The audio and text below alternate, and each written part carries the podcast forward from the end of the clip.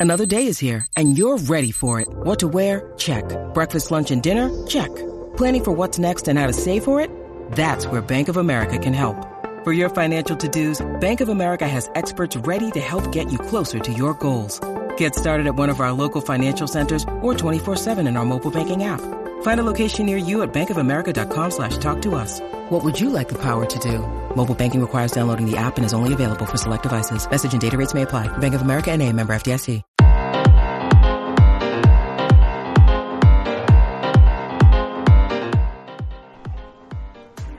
Ladies and gentlemen, boys and girls, it is that time of the week. Turn up the volume on your car stereo because we know you're listening to us on your drive to work. This is the Game Dev Unchained podcast. I'm your host, Larry Charles, and I brought my best friend, Mr. Wham Bam, Brandon Pham. Oh, hey, what's up, everyone, to this week's episode. This is Brandon Pham. Please welcome our special guest, Kami Talebi. Man, I didn't even ask for your last name. I'm not going to even Kami attempt. Talebi. Talebi. Hey, hey, how's it going, guys? Great to be on the show. Super excited and super stoked. Big follower on your guys' podcast. I listened to most of them so far. I'm trying to get through them as I work as well. Oh man, you don't have to lie to us, but we appreciate it. Obviously, appreciate you can tell lie, yeah. by him lying to us that he's from production. No, uh, Ow! Oh, I have heard. I have heard at least six of them. I'm trying to remember off the top. My favorite one would have to be the salary one. Okay, Of course, okay.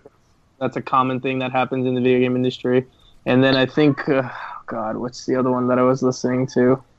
Can't remember off the top of my head, but I'll try to remember throughout the podcast. No, that's cool, man. So, uh, all jokes aside, producers don't lie. I, I need to.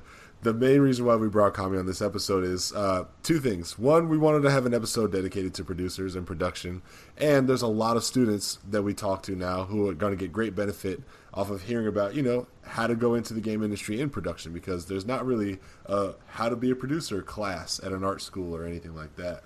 You know, so I definitely know that Kami's the man with the expertise. He's got his foot in the door, he's in the industry, and he's worked his way up. So you know all the secrets and information that a lot of people who are interested in, you know, being a video game producer can learn from you. What would you say about that? Yes or no? Am I wrong? Am I right? Well, I mean, it all ultimately depends on um, what what you're passionate about, and sometimes, from my previous experience of people that I talk to, usually end up in production or you know just couldn't quite make it to where they need to be, which results in again once up ending in production. Yeah. Uh, but you know, for me, I, I started in this industry um, from the bottom up, and f- like within the first six months, I knew I wanted to be a producer. That was my ultimate dream. That's my goal, um, and that's something that I bring to the table every day when I go to work. Is you know, I, I that I'm in that position because I want to be in that position. Uh, a lot of people don't know what a producer does, and it, and it varies depending on the company and the project and the the team. Uh, but yeah, for me, I know the core main responsibilities of what a producer's uh, supposed to do and uh, be at the time, and that's that's kind of where I wanted to be. Awesome, man. So, uh, just so that the people listening know that they should listen to you, uh, do you want to go through your resume and talk about, like, yeah, this is how I got into production and these are the companies that I work for? Sure, sure. Uh, well, I started back in 2008 when I was 19. Uh, I started in quality assurance, working for a company called Neversoft, which is now defunct, which used to be the Tony Hawk franchise. I started over there when they started their Guitar Hero World Tour. Uh, from there, I was there for two years, um, and then when they kind of were shutting down the Guitar Hero franchise, I, I was asked out of ten. I think there was like sixty QA guys. Out of the ten, they asked me if I wanted to go to Treyarch uh, and work on the Call of Duty Black Ops series. Nice. So I went over there. I worked on Black Ops one and two, and uh, over there at Treyarch, I was responsible for the PlayStation multiplayer side of QA, but I also hand, helped out with production every now and then. You know, they asked for like little quick things, nothing too big that would be production related, but it was mostly heavy on the QA. But I would be, you know, closely with the producers, and we would talk about any top issues that would prevent us from submitting or whatnot. Uh, from from in in the pre-production of Black Ops 2, uh, I got a call from Sony Santa Monica, which I became a QA guy there, QA tester again, um, for God of War Ascension, and within I think nine months, I became the floor lead over there for the multiplayer team. And then six months after that, I became the lead of the QA. And then shortly afterwards, uh, took a brief time off for about like a couple months. But then I came back and became a production assistant. Uh, and that's where I got my first official gig in production at Sony Santa Monica, working with guys like Stig and Whitney Wade. And these are people that you know I consider you know my mentors. Mm-hmm. Uh, they brought me up and kind of taught me the the ways of knowing what's important when when it comes to what production is responsible for and how to you know assess things when when conflicts and problems arise. Uh, and then from there, uh, the the project that we were working on got canceled at Sony Santa Monica, and uh, they had this big game dev like exchange. So a bunch of companies came by, Capcom, and uh, they came around talking to us as far as like being able because I think they laid off over like sixty to eighty people. I can't remember. Wow. Um, but yeah, there was a company called Cloud Imperium Game, which they now are working on Star Citizen. It's a kickstarted crowdfunding uh, game that's going pretty strong. I think they're over 100 million in crowdfunding money right now, which Brandon's shaking his head as I look at him. Um, but yeah, I was there and I got my first project coordinated uh, position there, and I did a lot. I actually learned a lot over there. Um, you know, I dabbled in outsource, I dabbled in uh, live ops, I dabbled in um, the the main assets of our of, of Star Citizen, which were the ships. And then from there, I got a call from a good friend of mine from Sony Santa Monica who left. You know, when when the layoff happened at Sony, she was at Section Studios with Cecil Kim, and they talked about that they needed some production assistant as uh, assistants as well as QA. So they knew I had a strong background, and they didn't even have a QA team back at Section Studios. So, you know, uh, I came in with uh, the expectations of being a quality assurance lead, but when I came in, uh, Jean Chin, she, you know, went off to go to Square Enix right when I started. So it was me and one other producer who uh, were in production at the time. I was the associate producer. Chris Cow was the other producer and we you know fresh off like we just were there for like Chris was there maybe a week earlier before me, so two brand new producers running Section Studios, and we had a PC product uh, project that we were working on, as well as another one called Tenertia. It was Dead Realm and Tenertia, and then uh, shortly before the release of the project, um, Chris Cow left to pursue his like education, mm-hmm. and I kind of helped manage the release of Dead Realm as well as live ops and at the same time, we were doing some like VR prototypes um, that we pitched uh, that went out. But yeah, since then I've been at Section since February 2015, and just have been you know in production, running different tasks. I mean, I've worked on platforms for VR, mobile, um, and I've done a lot of client relations activities with client services uh, based off of what section needs because we do have clients that come in and ask for like a two week project, a three month project, a one year project, and some of those involve just 3D development assets or concept assets. So we provide for those areas as well as in house game development. Oh, awesome, man. So you've actually got to work on big games, small games, produce, QA so you know how to defend the project, get the bugs, make sure that the quality is good, but then also how to make sure that development is on track, on time. You know, do you feel like you have to be a certain type of person to handle production responsibilities, or is it a job that really anybody can fall into? What's your take on that? Um, well, I mean, it depends on how social you are. I think that's the real key is, is communication, in my opinion. If you're not a type of person who likes to communicate, uh, or if you're not a type of person who's willing to put his own ego down to make sure the project and the team comes first, um, you know, I, trying to th- trying to think of the best way of saying this without saying that like you know this job is not for everybody, mm. um, but it, it, takes a talented few to be able to maintain this position because you, any other position in the any other department uh, your goals are pretty straightforward with art, with concept, with engineering. You know, they know what they need to build, and with production, we're constantly scheduling, and you know, the next day the schedule might completely change based off direction. Mm-hmm. Uh, but my job and my goal is to make sure that people don't fall into the next, you know, to fall in the pitfall uh, I, need to be one step, at least one step ahead of everyone else because, you know, I've had numerous times where I've planned for six months to a year scheduling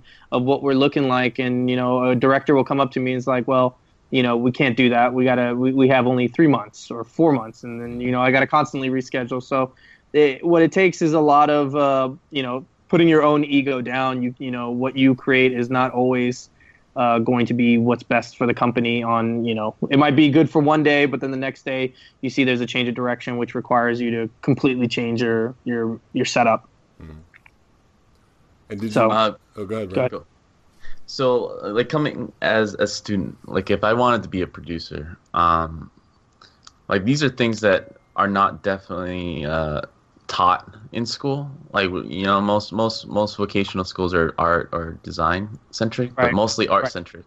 So, if I'm a student and I want to go in the producer track, I mean, what, what kind of things you think in your past help you prepare for a position like this? Um, well, I mean, for me, uh, as far as from an educational background, um, anything regarding communications, um, knowing ethical and moral values, those things came in uh, a lot stronger than than I thought because um, when I started in QA, I was also a full time student, and I thought getting a business major of you know just business law or business management would be key. But you know, going into those business management classes, you know, you're looking at spreadsheets and you're looking at finance, and none of that is actually. I mean, for a project manager for a different company, uh, like a, a tech company that's dealing with software and hardware, that would make sense. But when it comes to software development in video games pr- specifically, uh, that type of stuff you gain, um, you know, with experience from being in the company, whether you're an intern or you start off from the startup from QA and learning what the process is like. Um, but as far as going to school, uh, if there's any uh, advice that I can give to someone, um, it would be to focus on you know communication, networking. Uh, those types of tools are very helpful when when coming up with situations uh, or problems uh, when you arrive in like in a production role. Nice. Yeah, like a, a lot of the times I notice like uh, most most of the producers they come from the QA department first. Like I it, I mean it's a natural transition. You're you're dealing with bugs, you're dealing with the team, you're organizing and uh, eventually becoming QA lead would lead to more of a production uh, title afterwards. Like they see it's a lot of similar stuff and then uh, and then you progress into the, the, the production team to manage, you know, everyone else within that. Like, Yeah. um, you, you mentioned how long did it take you from from QA to becoming a production assistant? Uh, well, from I think my first production gig was 2013, so 28 to 2013. That was about five years Yeah. in QA to finally get my own production gig. I mean, obviously, I I went through the manual, uh, like the hard working way, as, as, as I call it, because uh, today I see a lot of people who, you know, a simple like, oh, I know you, you can easily become a producer kind of thing. I, I've seen those positions happen, and and unfortunately, I, I see all the issues that they uh, that they're going through, and unfortunately, it's kind of one of those gut feeling um, jobs that you need to have, and and you can only gain that by only being around by you know around the company for a, a, a bit of time to understand uh, what the issue is and how to resolve that. Um, but yeah, most people they usually come from QA over to production because well, there's there's really two things that happen in QA. Usually, you're a graduate uh, of an art school and you're trying to land a gig, either art or design or engineering. But you know, there's no openings yet. But you're in the industry, right? And you're just waiting for that company to open up an industry. You know, waiting for an art position or waiting for a design position. Any junior, right, to get in. So usually, a lot of QA guys are there. But the those who are not in because of school or not because of design or engineering, they eventually, if if they build up to become a QA lead, which you know, being responsible for a team to be able to do their day to day activities, they usually fall suit into becoming in production. Right. Yeah, it's like the toughest. It's one of the toughest transition, and I was wondering, like, what what made the difference? Like, if, the, if you can pinpoint exactly when was the exact time when things started to shift for you to make that transition, what were Uh, the key key takeaways? Uh, well, I mean, f- for me, it was the persistence Um, I noticed when I was working in QA, you know, you're getting to know everybody, you're trying to talk to everybody. Uh, and a lot of people, you know, there's that honeymoon phase when you first start your QA or, or, your video game job. Your first year, you're just happy to be there. You're learning about everything. Everything's fresh and new. Uh, but then after like year two or year three, some people get very restless, mm-hmm. and either they end up, you know, staying pigeonholed into QA or they quit. Uh, but persistence is what got me ultimately in, in production. You know, I, I was at my producer's desk at Sony Santa Monica almost every day, like, what can I do to help? What can I do to help? Um, and and I kept telling her, and I was honest with her. I told her, hey, you know, after this, you know, God of War is over, I'm I'm looking for a production position. Uh, what do you, what traits do you think you know I need to improve on into in order to accelerate in this area? And she said, well, honestly, it's you know you have the traits you just got to wait for the time you know it's just that lucky window opportunity and that's what happened for me was because um, one of the coworkers who you know that we work with today uh, she was the production assistant at Sony Santa Monica, and then when she left to go to uh, a different company, that that spot came became available, and you know I immediately took up that offer, and I didn't even look back. But yeah, the, the, the transition is going from something even like QA or any position into production requires persistence uh, because if you don't if you don't ask every day or if you don't look every day, uh, you might miss out on your opp- opportunity. You know, no, this job has skill uh, as far as communication goes, but it's not something that you can, you know, like say, oh, I, I got my degree as a producer. I'm, I'm ready to take on any producing job. So, but like, you know, Brandon and Larry, you guys can show off your art reel. You know, you can show off your design reel and, and what you guys have come up with, and that's proof in the pudding, right? Yeah, that, we have tangibles. Yeah, you guys have tangible assets that you guys can say, yeah, you guys are. Is this a family friendly show, or can I? Uh, you can say whatever you want, however you want. Okay, I was gonna say you guys are masters and you guys are badass at what you guys do, and you know it's and it's, it's proven, right? But as a producer, when you look at on the credits, like what what does that producer do? There there is no evidence in that. The only way anyone knows what a producer has done is through the team. The team itself knows what the producer did. You know, no fans will be able to see like the Uncharted uh, lane, the the train level.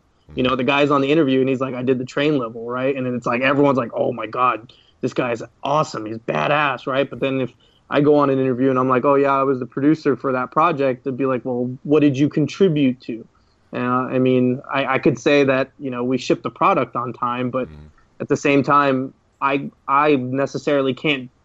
I'm not the one creating the assets. You know, uh, I'm helping and encouraging the team to make sure everything gets done on time. But ultimately, it's it's you guys who are the key stakeholders in the project that makes it so great.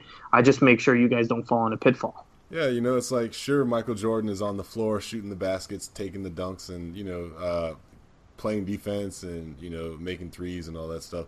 But you still got Phil Jackson with the clipboard yelling past the Scottie, you know, this person's open or we need to run a trap or a triangle offense or you know what I mean? Like I feel like the content creator and production relationship is kind of similar to like, you know, coach team relationship, you know, and like neither party could look at each other and be like we could have done it without you if everything is running well and efficiently is is what right. I believe.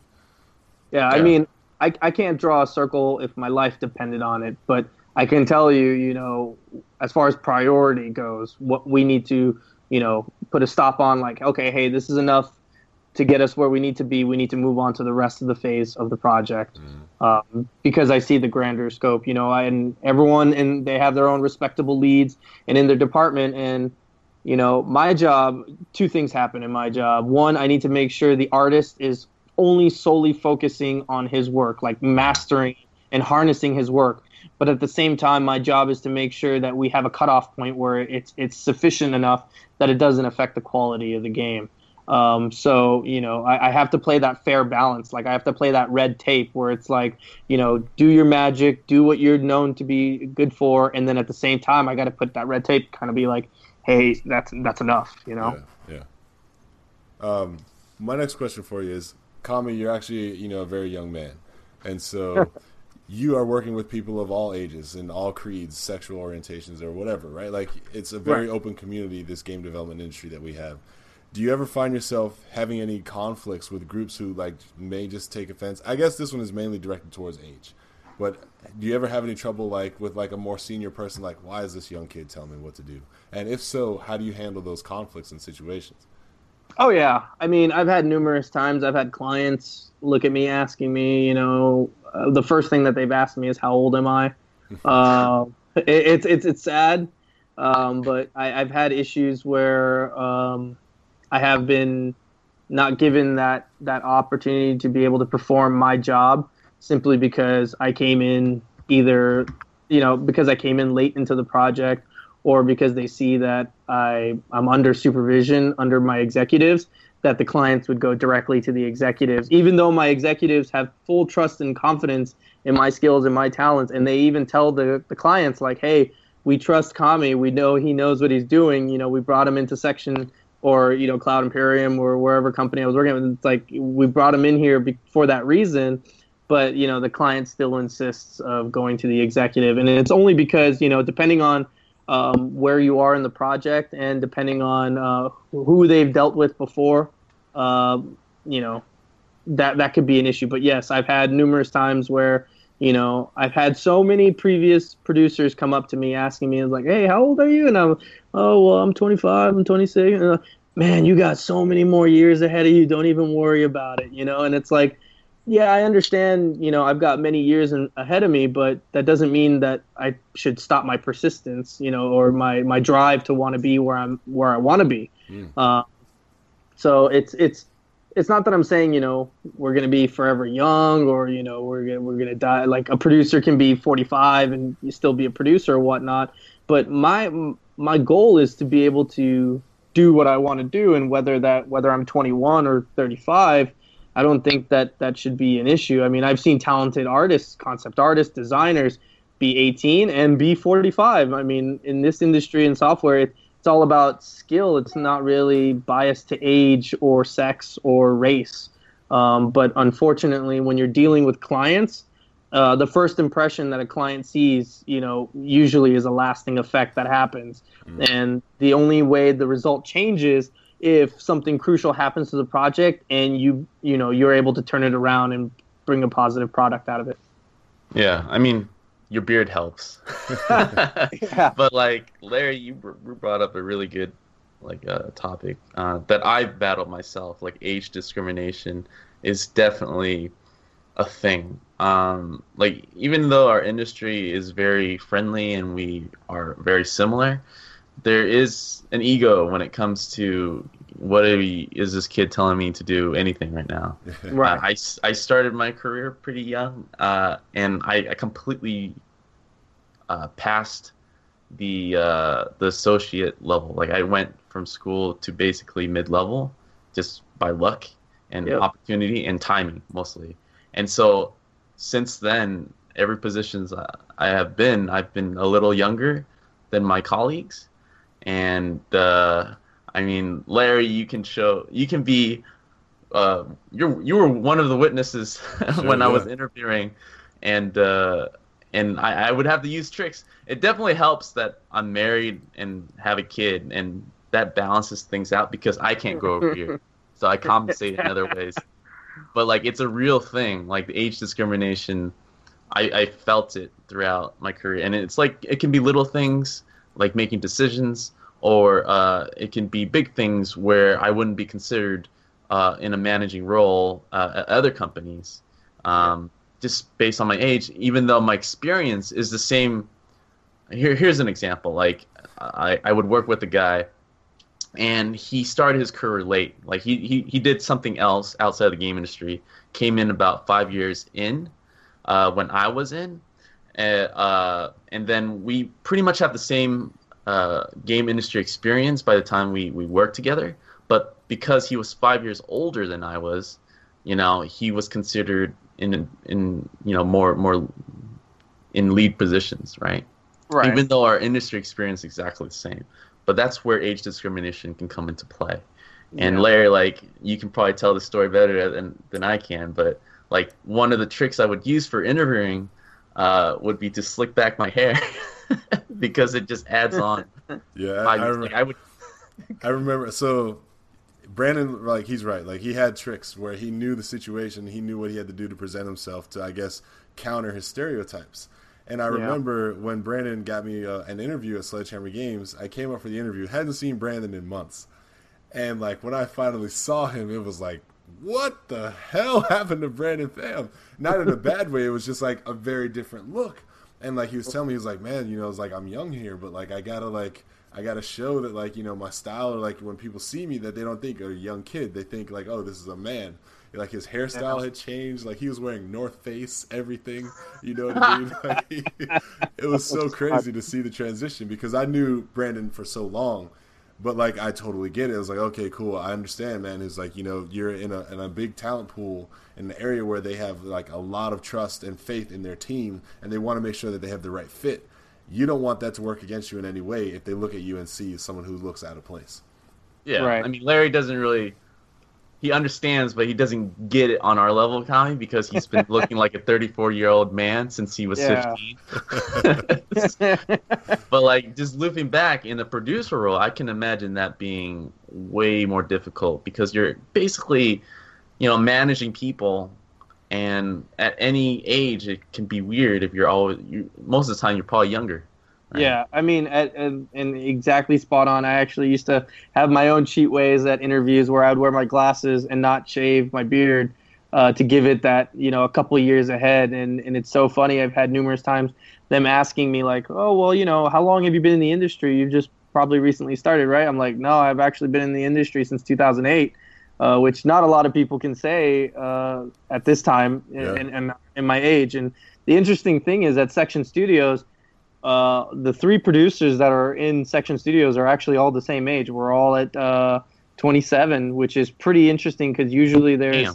yeah, yeah. I need to look harder next time. Was like, Who's the Who's the third producer there? I know It- two.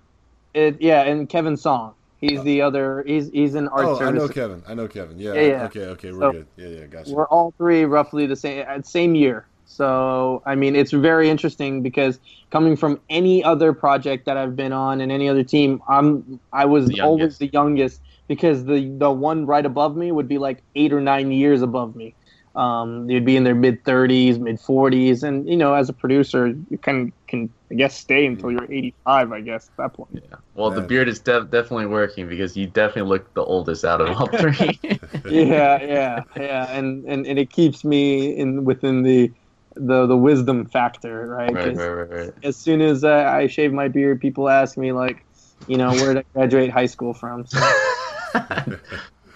do you do your parents know you're here? yeah, yeah, Yeah, we need to. Hey, Brandon, look, we got to wrap this up. We can't go past an hour tonight. You like, it'll be past his bedtime. You know. yeah, I know, right? Oh, Oh, call. Oh man, so uh, what kind of bed sheets do you have? GI Joe or Transformer? What's, what are we doing these days? No, I'm Uh, kidding. I- I'm kidding. I was on that Batman versus Superman bed Oh, sheet. gotcha, gotcha, Yeah. gotcha. All right, Well, Common. Well, I, I want to jump in, man. Did you Sure. know, you know, going into the game industry, that it was going to be production for you? Like, was this like this is my calling? This is what I have to do, or you just kind of did you find your way through where like you knew that it was a great job for you to come out of QA? Like, what were you thinking as far as your career goals before you had even thought about working in the game industry? I guess when you were trying to prepare yourself, what did you think Uh, it would be? Well, I mean, honestly, I thought I was going to be a lawyer coming out of high school, going into college. Mhm. Uh, that was my plan originally, because I mean, Middle Easterns, you either become a lawyer or you become a doctor to please your parents. Uh, I did neither, as you can tell. Um, but no, uh, like within the first six months in QA, I met a guy named Lee Ross. He's one of the producers at uh, Infinity Ward now, and Oh, nice. you know, I looked up to him a lot and uh, I actually interviewed him for one of my assignments for a college. And as I was talking to him and as I was getting to know him more, you know, I, I realized this is this is what I wanted to do. I always wanted to be in that factor in that role of what a producer does. And I'm sure we're going to get to that question of, you know, uh, or get to that resulting like that button of what a producer actually does.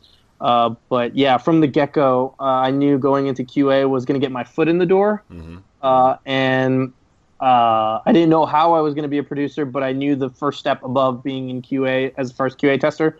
I knew that I needed to be a QA floor lead, Mhm. and then from a floor lead, I knew I needed to be a lead, and then from a lead, I knew I could be a uh, assistant producer. From the assistant producer to an associate producer, associate producer to a producer, producer to senior producer, executive. And you know, I, I knew the chains, uh, but I knew the chains one step, uh, and you know, and that was my persistence was you know constantly pushing around and asking people like, hey, where do you go from here? You know, and at that time, you know, going at Neversoft and then going to Treyarch, I kind of had to like realize, you know, is this where I'm going to be able to get that next step, or do I go to the next, you know, next company that could provide me that next step?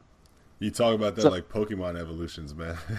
yeah, it, it, it, it, comes down to that. You know, everything that I've built up to up to Section Studios has been a stepping stone, uh, a great one of that. You know, every place that I've been, it's it's a blessing. I've learned on my way up, but you know that doesn't mean because I'm leaving doesn't mean I have any you know bad blood with the other company or my choice to go to the other company was because of other reasons it was it was my pursuit of what I'm trying to do which is to become a producer and mm. you know had I had I tried to pursue this position in a AAA company uh, it would take me years uh, I mean 5 to 10 years uh, based off my experience of where you know Sony Santa Monica guys um, you know I knew some excellent guys out there um, which that would like you know were associate producers for like five plus years at those companies, you know, and here I am being given the opportunity to be a full producer, manage my full project on my own, you know, and with the trust of the, you know, the co-founder and executive producer for me to be able to run my own project.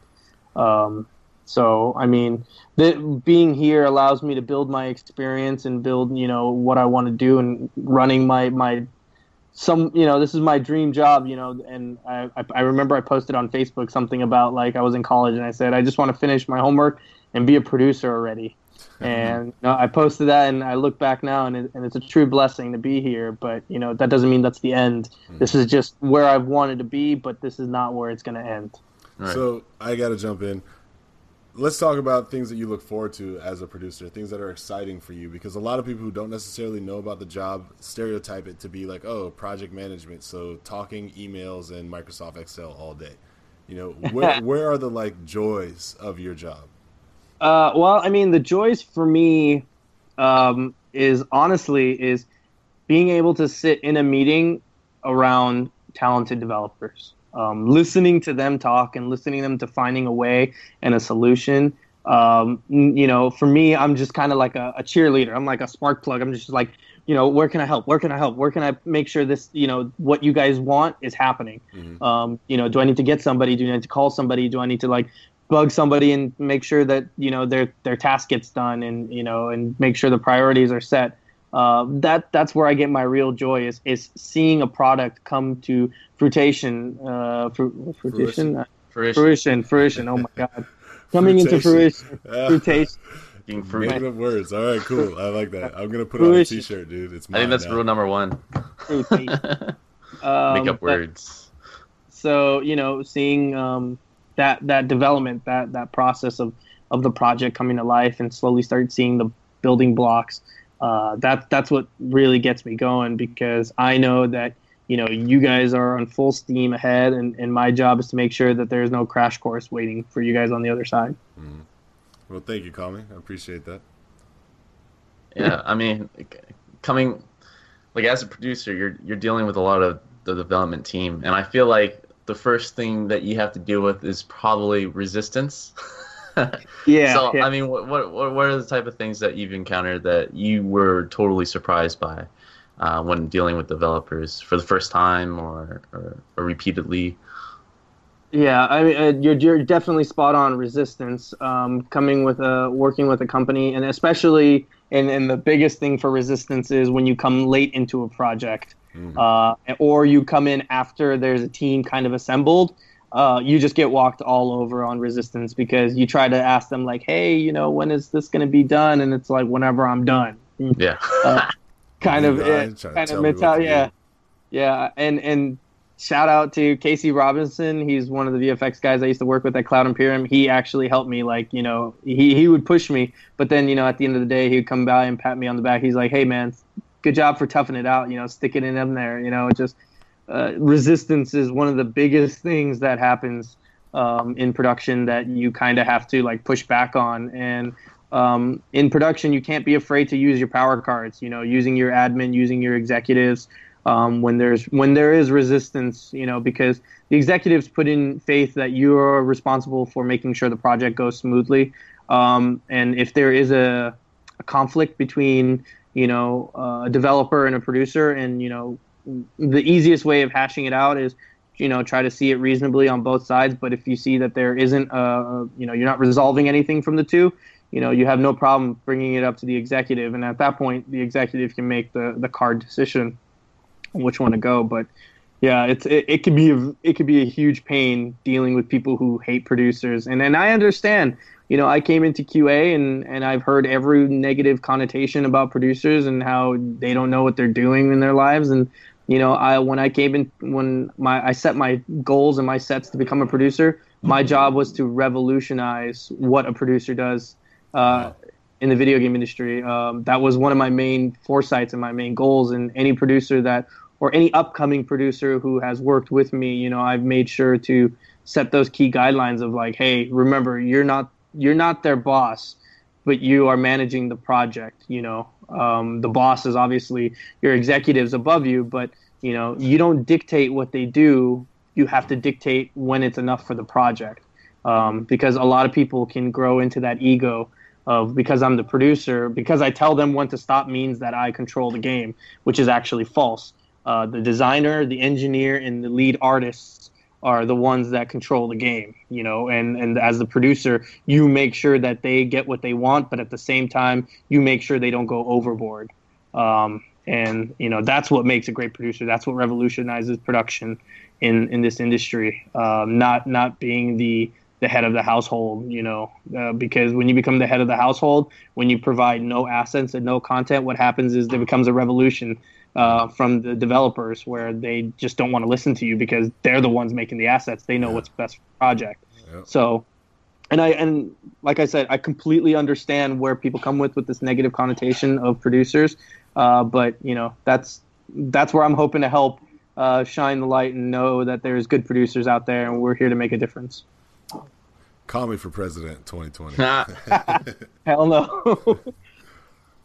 um, so where do you think the resources are, or what are some things you think people who are not yet producers, like student level, who are like, hey, if you're interested in this potential job and you're not in QA right now, or you're not even in the game industry right now, what types of things can they do, practice, or improve for themselves to help kind of align themselves towards getting a career in production?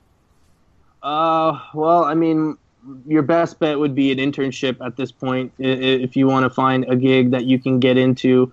Um, I mean, internships are pretty pretty often the find. You know, there's far like obviously there's more internships for asset driven production job uh, asset driven jobs like concept artists, 3D artists, um, designers as well, and and, and engineers. But um, if you don't go into QA and you want to go directly into production, my best bet is to, you know, find that internship that will lead you into production or, you know, uh, the beginning of, and all video game developers know this, uh, to get somewhere, you got to know someone. Hmm. Uh, so if, if, if you know someone, especially if you're going to a uh, specific game school, most of those professors are people who are active in the video game industry. Get to know them, uh, talk to them, ask them for opportunities you know, if you're shy to ask for an opportunity in production, you don't belong in production.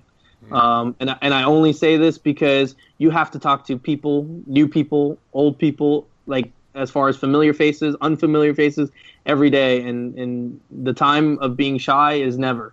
Uh, you have to you have to make that gut call every single time. And you know, if you make a mistake, that's okay. It's better to make the mistake than you know have a what if in your head. I mean, that's that's that's a good answer, man. I, you know, my career actually started in production, and I wasn't all that great at it. Let's be real. Like I'll call a spade a spade. I wanted to be creative. Uh, interviewed for a design position, but I think they liked my personality and they liked how I handled problems on the fly. I guess it's kind of like right. the compliment that I got in my first interview. They said, "Hey, we have this production job for you." Anyway, um, yeah, it's you're 100% right. You interface with all different types of people at any time of the day for any specific reason. It could be a good thing, it could be a bad thing. And if you are shy or if you're gun shy, timid, or, or just worried about the outcome of the conversation, so therefore it makes you not want to have that conversation, you're going to have a difficult time being an effective producer because time is going to be wasted. You know, yeah. uh, you got to just get right to the point. You got to bulldog and like, hey, look, I'm not an asshole. I'm just, I got to make sure that we're not going to miss this deadline because people won't get paychecks if we do. You know, like, right. so what's going on? Yeah, All and right. that's one of the one of the key things no one looks at uh, from a developer's position that a producer has to see is that when you have one day, let's just say for one day, nobody progresses into any work, right?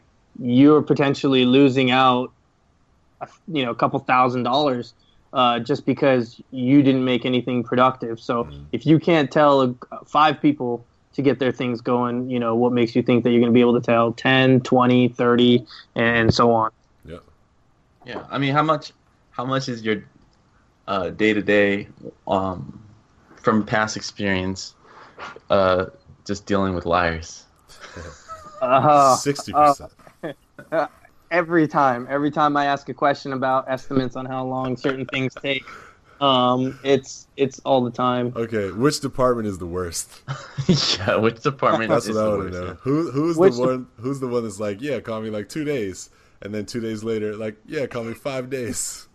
Uh, honestly, it's it's every junior position. Okay. Because uh, because juniors are trying to impress themselves, right? They yeah. don't want to under underestimate their quality. Uh, so they'll give you an answer that will make you happy, but it'll only make you happy for an hour because you come back a week later and you're like, dude, where is this at? And it's like, I'm sorry, I overestimated. And you know, my job is to make sure that there's enough buffer that you know we we don't hope for you to fail, but we prepare for you to fail. Yeah. Um, and, and usually it's anyone in that junior position because seniors will tell you straight out because seniors want to enjoy their quality and their time on a product, but a junior is trying to impress themselves so they can stick around. Uh, so usually people who give us poor estimates are anyone who's in the in the junior department, and there's no fault on that. I, I understand what they're trying to do. They they obviously want to better themselves and be able to uh, provide the most accurate decision possible. But at the same time, they don't want to look frowned upon when they say, "Oh, it's going to take me a week." Uh, but you know that's why usually producers ask their leads, and the leads will actually give you an honest answer of how long that junior will take.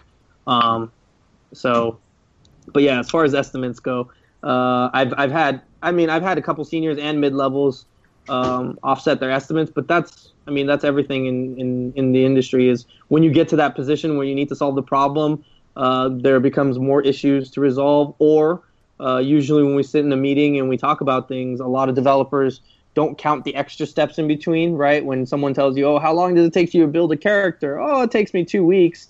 Right? But then there's a bunch of factors in it, right? Um, the conversations that are mostly uh, dealt, you know, in, in, meetings when it's just producers is honestly is resource, mm-hmm. especially at Section Studios because we're we're using multiple guys on different projects, so it, it's kind of like battling for like trading cards. Like, oh, I need. I need this character artist for two weeks, and, and then I'll give him to you for a week afterwards, right? Um, and a lot of the times it's going back and forth, and then all of a sudden, you know, the director will come in and it's like, well, he's, he can't be on that. He's got to work on this. Uh, so our, our job is to like anytime we pull producers in a meeting, it's because there's a conflict in schedule or there's a there's a unknown that has been res- uh, that has been found, uh, and we have to try to resolve it as best as possible before making an action to the team because you know we because there's multiple producers in in one studio, and because there's multiple resources being shared, we can't just make an action with you know just on the fly. If there was only one producer, that would make sense. But because there's three, we have to make sure that it doesn't affect any conflict with the other teams, and it doesn't affect any conflict as schedule wise goes. Because you know I'll plan something out for a concept artist for a whole week and then you know I'll go back and get it, try to get it approved, and you know I have the other two producers kind of be like, no, I need him for this project, and I need him on Friday for that project, so I have to go back and kind of reschedule for that stuff. So most of the times that I've been in, as far as meetings go on the production side, is to talk about resources. Um, and to talk about conflict and schedules, but you know uh, the and the people you don't like for that day. Uh, I, you know, I don't say anything bad about anybody. I, I try, yeah. I try my absolute best you know, I've heard conversations from all different companies, from the higher ups to all the way to independents, of people talking shit. But uh, I've I've tried my best to try to keep it down. Um, but and, and it's only because you know I love and respect everybody because they come in at eight o'clock, nine o'clock in the morning, and they put in their work, uh, and they don't deserve to be, you know, discredited by anybody. So, um, So what You that know, I- means is, Brandon, I'm not going to break my producer code and tell you who we snitch on. Yeah, yeah. I, I heard it loud and clear. Got it. no, no, that's that's not the case at all. Uh, I, I, for me, what pisses me off is uh, I'll go from nine o'clock all the way to five thirty with nobody telling me any issues, and literally thirty minutes before I pack my bags, I got five guys coming up to me with issues, and I have to reschedule. So if you want to know anything that pisses me off.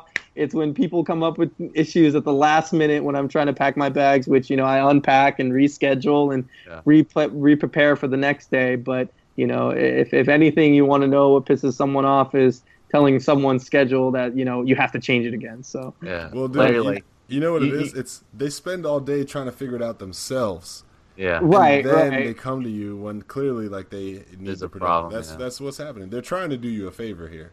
Oh, But- definitely. I've No, I'm had just one, kidding. I've had one engineer sit down and work on a task before in my previous company. One engineer specifically work on a task for like six hours to fix a bug, and he finally comes up to me. He's like, "Dude, I can't, I can't figure out what this is." So all we do is we go to the head, you know, tech artist, and the tech artist was like, "Oh yeah, I already submitted that fix. It's already taken care of." Boom. and it was just like as simple simple communication as far as you know delivering what you need uh, can be done. Like i'll you know and a lot of the times people come to producers because they don't want to interrupt anybody else which is you know the golden rule kind of thing. It's like come to the producer the producer will find the answer for you. Um, if if you're new or you're not familiar or you don't want to interrupt other people but once you get familiar with the team and you know you become close uh, coworkers and uh, build like a tight bond and relationship, uh, easily people know, you know, when they need to ask a question, like they don't hesitate after that. And that's the magic. That's what I love is being able to like not force the communication relationship, but being active of trying to get those two people to communicate like, hey, this is going to be your partner for the next two years. Get to know him, you know, get to figure out his schedule, go to lunch with him, hang out, you know, grab a beer afterwards or something because, you know, there's going to be times where you're going to need some questions and struggles that, you know, this person can give you a different perspective and resolve. Yeah, I mean, like it, it. The key thing is like most people wind down right as the day goes on, and uh, there's there's a reason why there there are core hours. Like these are the time to bother me, Yeah. and Yeah. it's usually an hour before you know the usual nine to six or whatever. And Larry kind of personified this in his like he shared a message like earlier in the week where it just showed Jon Snow. And the, the what, what's the meme? It was like uh, My leaving watch is over. yeah, my watch is over, and it's like uh, leaving be uh, thirty minute uh, about to leave work, and someone asks you to, to complete a, a a few tasks, and it just shows Jon Snow walking away. My watch has ended or something. Yeah, my watch is ended. It's no, it's true. it's so man. perfect. But it's like you you can't catch people the last thirty minutes of the day and expect them to, you know, especially when they Yeah. put away their stuff. I hate it when, especially, I have my backpack. It's coming on, right? I'm Yeah. clearly leaving, and it's like, oh, are you leaving? It's like, yeah, motherfucker, I'm leaving. Why Yeah. are you here? Yeah, that's why you know my job. I always I always say bye to everybody, and I always say hi to everybody in the mornings. Yeah. Eh, I, I know that sounds annoying to you, Brandon, when I run around and saying hi, but the reason why I do that is because you know I'm saying I'm available to work. You know, I'm available if you need me. And then when I say bye, I'm saying anything else before I head out. And and and the funny thing is, usually I'll get home or I'm on my way home, and I'll get an email about hey, we've got this issue. And it's like, okay, well, you know, I have to prepare first thing in the morning to resolve that issue. So, what's your second biggest pet peeve? Because it sounds like the first one is a serious one, but I'm sure there's another one where like, and I also hate when Uh, Well, it could be something like, hey, let's say this, right? Uh, there's enough of developers hating on producers, but you know, like, I'm not. There's a clear division, right? advoc- I There's, know you're there's either to me you. there's there has never been a middle ground for producers. There's ever there's only like a good producer or a bad producer. Polarized. Yes. It's very polarized, right? You either like a producer or you don't like him at all, like you hate Yep. him, right? So, as a producer, what have you seen in other producers that you didn't like, that you saw from, you know, the vantage view of a developer?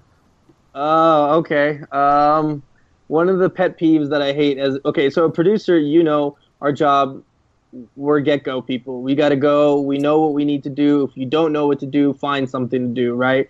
Uh, our job is not to just sit around and twiddle our thumbs. Our job is to make things happen, get shit done. Uh, one of my annoying pet peeves that I've seen producers do, and these are obviously because they're inexperienced to a certain level, is uh, a junior producer and an associate producer asking a producer, "Hey, what do I do next?" Um, that's one of my uh, most annoying pet peeves I've ever experienced in my life. Um, I, I understand when it's like your first week, your first two weeks, you're learning the project, the process, the development pipeline. That's great, but if you finish your task as a producer or you finish what you're doing on your plate, find something else to do. Um, and and don't try to annoy other people doing it because as a producer, your job is to not get in the way. And when you're in the way, that's where you get more obnoxious. Yeah. Uh, so I've I've seen, I'm not even kidding you. I've seen production interns go up to engineers or artists and sit down with them and just say, "So, how do you do this? Why don't you share me your four years of education that you went through and teach me how you do your C++?" Nope. right? And it's just like, no, that's not what you do. That's not your job. Your job is not to ask them how they do their job. You want to learn about C++?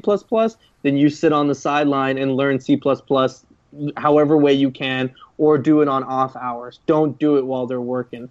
Like, for example, um, a perfect example for me, I didn't ask anyone on how to do Photoshop. My working here at Section Studios, I learned how to do Photoshop based off the basic necessities that we needed to do. We need to crop an image. I got it. We need to, you know, uh, change the layer or turn off the layer. I got it. You know, make make some type of revisions or some changes. Sure, no problem. You know, my job my job isn't to be a Photoshop artist or is to be an artist at all. But if you know no one has that, you know, if everyone's booked up up to their head, you know, up to their neck, and you know we need to do this simple change on a Photoshop file, well, guess what? I'm sitting there for four hours try to figure it out how what clicks what, you know what button clicks do what to figure out the answer on on what we need. Uh, a perfect example is uh, the last project the pc project i worked on on you know dead realm. The the client asked for the the shield the bubble that is casted to be a different color.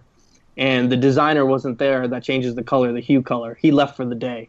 And, uh, and we had to push that build out to, to get them to test it and then you know submit for update um, and you know I unlocked his computer and you know and I went through and tinkered around through all the files until I can find the bubble.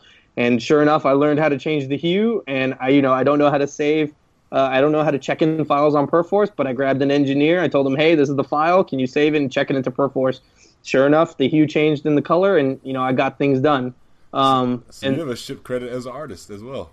Yeah, well, I also have a credit artist as a uh, janitor for Dead Realm because I helped uh, someone clean up someone's puke on that project too. But you know, my job is my job is to get shit done. What you know, if, if it's the small tasks that you know a designer can't write the trenches info for you know a certain character or dialogue, well, guess what? I'll sit there and I'll write it, and then I'll give it to the designer to review because it takes a shorter amount of time to review content than write new content. You know, like I might be a, a, shitty job at it, but you know, I'd rather have it be there than be completely missing or empty um, for the time being, as a temporary, you know. Um, and obviously, I would make that point out, saying, "Hey, look, you know, we got to resolve this issue." Um, but yeah, one of the most annoying pet peeves is producers who are asking what to do because as a producer, you know your job is to make sure shit gets done on the project and figure out what's missing and try to get it done. Yeah, that definitely sounds like obviously junior entry level kind of production stuff. It, I I would hate to think that like one of these high level executives are like, so, Mr. Engineer, tell me how to C plus plus. Like I can't imagine. yeah.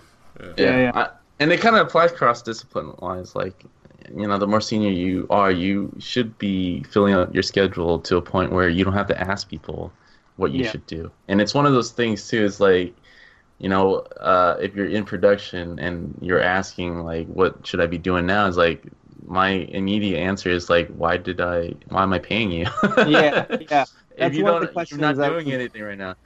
And it's one of those things too. It's like, dude, you got to be productive. Like uh, a lot of the uh, the holes that like students fall into is that they think if they're always asking questions, it shows that they're so like they're really assertive. Like questions as in like what should I be doing now? What should I do next? And what should I do in a month from now? Like they feel like that's a good thing, uh, but in the wrong way, right? What you should be doing is like anybody who uh, if you're trying to impress your manager or your lead or whatsoever like they want you to leave them alone and come back in a way where you're producing things on your own and impress them in that way. It's like oh i didn't even think that you can do this or i didn't even think of doing this and you did it and that's amazing. Like all right let's talk about things. I think that's way more impressive. It's kind of like anticipating it uh, in a way. But like that it's not just based on like you're just going off and you're just uh, guessing, right? You're you're basing it off of history. You're basing off what tasks you've done last week, and you're anticipating what the next two steps are. Yeah. Um, yeah. And that takes thought. Like it's you know it takes like a certain level of competency to to do that and uh, assertiveness to to do that and it's just lazy to just ask someone else how to do your job in most yeah cases. You're uh, honestly, man. It's like to me, you're a firefighter, Kami. Like you have your team, you have your skills and expertise, and you have a fire. You put out the fire. When the fire is out, you know what you do? You go look for smoke. You know, Yeah. you don't start Exactly. a new fire by being Yeah. in the way. You go look for signs of a new fire to go put out. Right? Like that's yeah That's kind of a, to, to my analogy the way it works is I've, I've heard this best is a producer uh, if you put it in res, uh, retrospect uh, to a car right? You've got the, the the frame that is held by the engineers. You've got the style the body that is held by the artists. You've got the functionality that's held by the designers. You know we've got the texture artists who have the seams and what the fabric or materials are inside.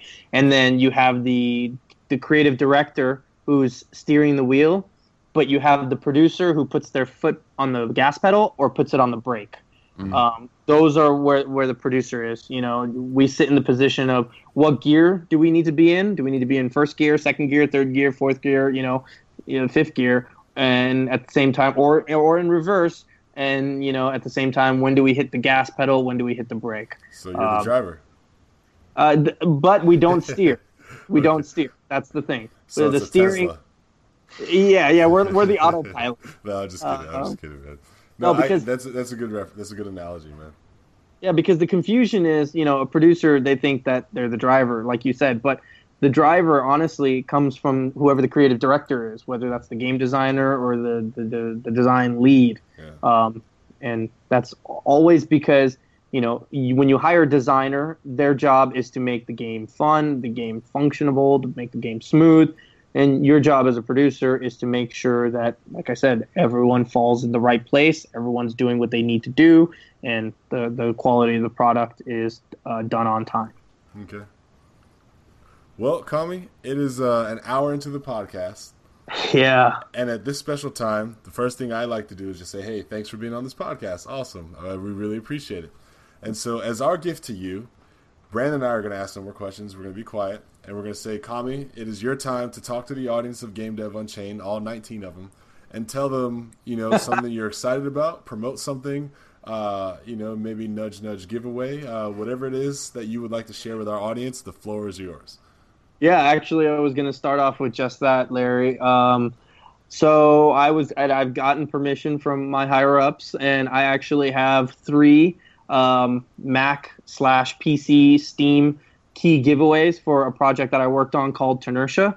Those keys have been given to Larry. Larry, if you want to explain the instructions on how you want to do that, uh, you if you want to do it now or after the plugin, uh, that that's up to you. Uh, but yeah, these keys are for you guys, the audience, the viewers who are listening, um, and and it's only because you know, uh, as as a producer, I'm trying to be in the the good light of you know not being in the negative producers, but as a good producer, I, I would I would love to give as many keys as possible, but you know obviously we have to make a living, shipping out the game with with product. But yeah, the, hopefully whoever gets those three keys enjoys uh, platformers. Tenertia is a platforming game without a jump button, if that makes sense. Uh, it, it's an extremely hard game. Uh, I've played it, and you know, I I'm getting through it. I always get stuck at the boss battles, but I eventually get through it. It just keeps getting harder as you go. So if if you're a true hardcore gamer who's into platforming, this game is for you. Um, and I and I've been I had the honor to work with Candescent Games, which is the two guys, uh, Veloz and Ferg uh, who worked uh, with us at Section Studios to create this content, and we helped out with the 3D art and the concept for it with Cecil Kim. So uh, wh- whoever grabs those, I hope you guys enjoy it. Um, uh, as far as plugins goes, I mean, I don't really have any plugins. I'm not trying to be a celebrity. Um, I hope one day, you know, uh, we get to do this again. I love podcasts. I love talking about anything game dev related, um, only because it's an unspoken territory. Because um, originally everything is kind of hush hush behind the scenes. And, you know, I know we can't talk about the projects that we do, but that doesn't mean we can't talk about the processes and the experiences that we go through. Because a lot of the times people come into the video game industry assuming that it's like a Willy Wonka factory, but you know later on they get burnt out and they're like, I don't want to see another video game in my life. Yeah. Um, so I mean, as far as plugins go, I, I just want to tell everybody that if you are interested in the video game industry, um, make sure you have persistence, make sure you have heart. Uh, don't give up just because someone tells you no, um, and you know keep it going. Uh, only because uh, it, it, gets tougher on the way up, just like any other career. I believe, in my opinion, it just keeps getting worse. Uh, if you want to become more successful in in any industry, uh, but definitely if you want to set your eyes on video games, you have a true passion to make somebody happy. Uh, just to show you an example, I was at Treyarch and I, I got like a dev team jacket um, and then I went to this event called COD XP in 2011, and I was walking by the event because we got in for free. And this kid came up to me. He's like, "Hey, man, where'd you get that jacket?" And I was like, "Oh, well, you know, I worked for the company." And all of a sudden, the kid started busting out crying, like in tears, just bullets coming down his cheek. And I was like, "Whoa, whoa, what did I say? What did I do?" And he was like, "Oh no, you know, uh, Uh, I, I, flew all the way down here. You know, I don't have any friends. I, I, you know, I don't, I don't know anybody, but." I go to school, and as soon as I come home, I put in Call of Duty and I play zombies, and you guys make me really happy. So, I mean, that that that was my pivotal point of driving. Is like, yes, we make badass games, but if I can make someone happy who doesn't, I don't know them, I've never seen them, they are remotely away, never even talked to the person, but I can make that person happy. I know I'm doing something. You know, we're not saving actual lives, but we're saving emotional lives. Um, you know, there's articles about you know people who the passed away with their you know their parents playing video games uh, and you know with Journey, and then the other one that gave me the chills was the one kid that found his uh, dad's Xbox and yeah. saw a ghost lap. Yeah. You know, and that gives me chills. But the fact that whoever created that game hopefully read that article and knows that that person became a benefact, you know, yeah. created an effect in that person to do something good in this world. And, and for me, that's, that's super important. Yeah, that experience could never exist. That guy would could not have this this moment with his father, so to speak. You know, had that product not existed and had that team not pulled off what they had done. So yeah, yeah. Well, uh, since I've got the microphone and everyone else is quiet, I'm Larry Charles. Thanks for listening. Good night. Yeah, this is Brandon Pham. Thanks for listening. And if you want to grab those codes, uh, just go on facebook.com forward slash game dev unchained and leave a comment, and we'll randomly pick three of you guys. Yeah, I'm we're out. Gonna, we're, yeah, let me come back in. We're gonna start a. no, no, uh, you're already out there. no, no, no, no, let me back in. We're gonna make a post that says, you know, Tenertia codes. You're gonna see a picture of Tenertia, and just put your name on that list for the comment. We're gonna give this away by I guess we'll take a week to let people's names get in there, and we'll pick from that list. Yeah. So, I'm out. Uh, and I'm Kami Talebi. Thank you very much, Game Dev Unchav- uh, Unchained. Unchaved.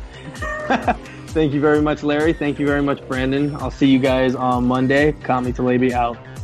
thanks, guys. Okay. Hey. Hey, you. Yeah. Yeah, come here. No, seriously, come here. Get close. Put your ear next to the speaker. Monday, May 30th, Game Dev Unchained is going to be hosting a live event with Frankie DeRosa at 9 p.m. online.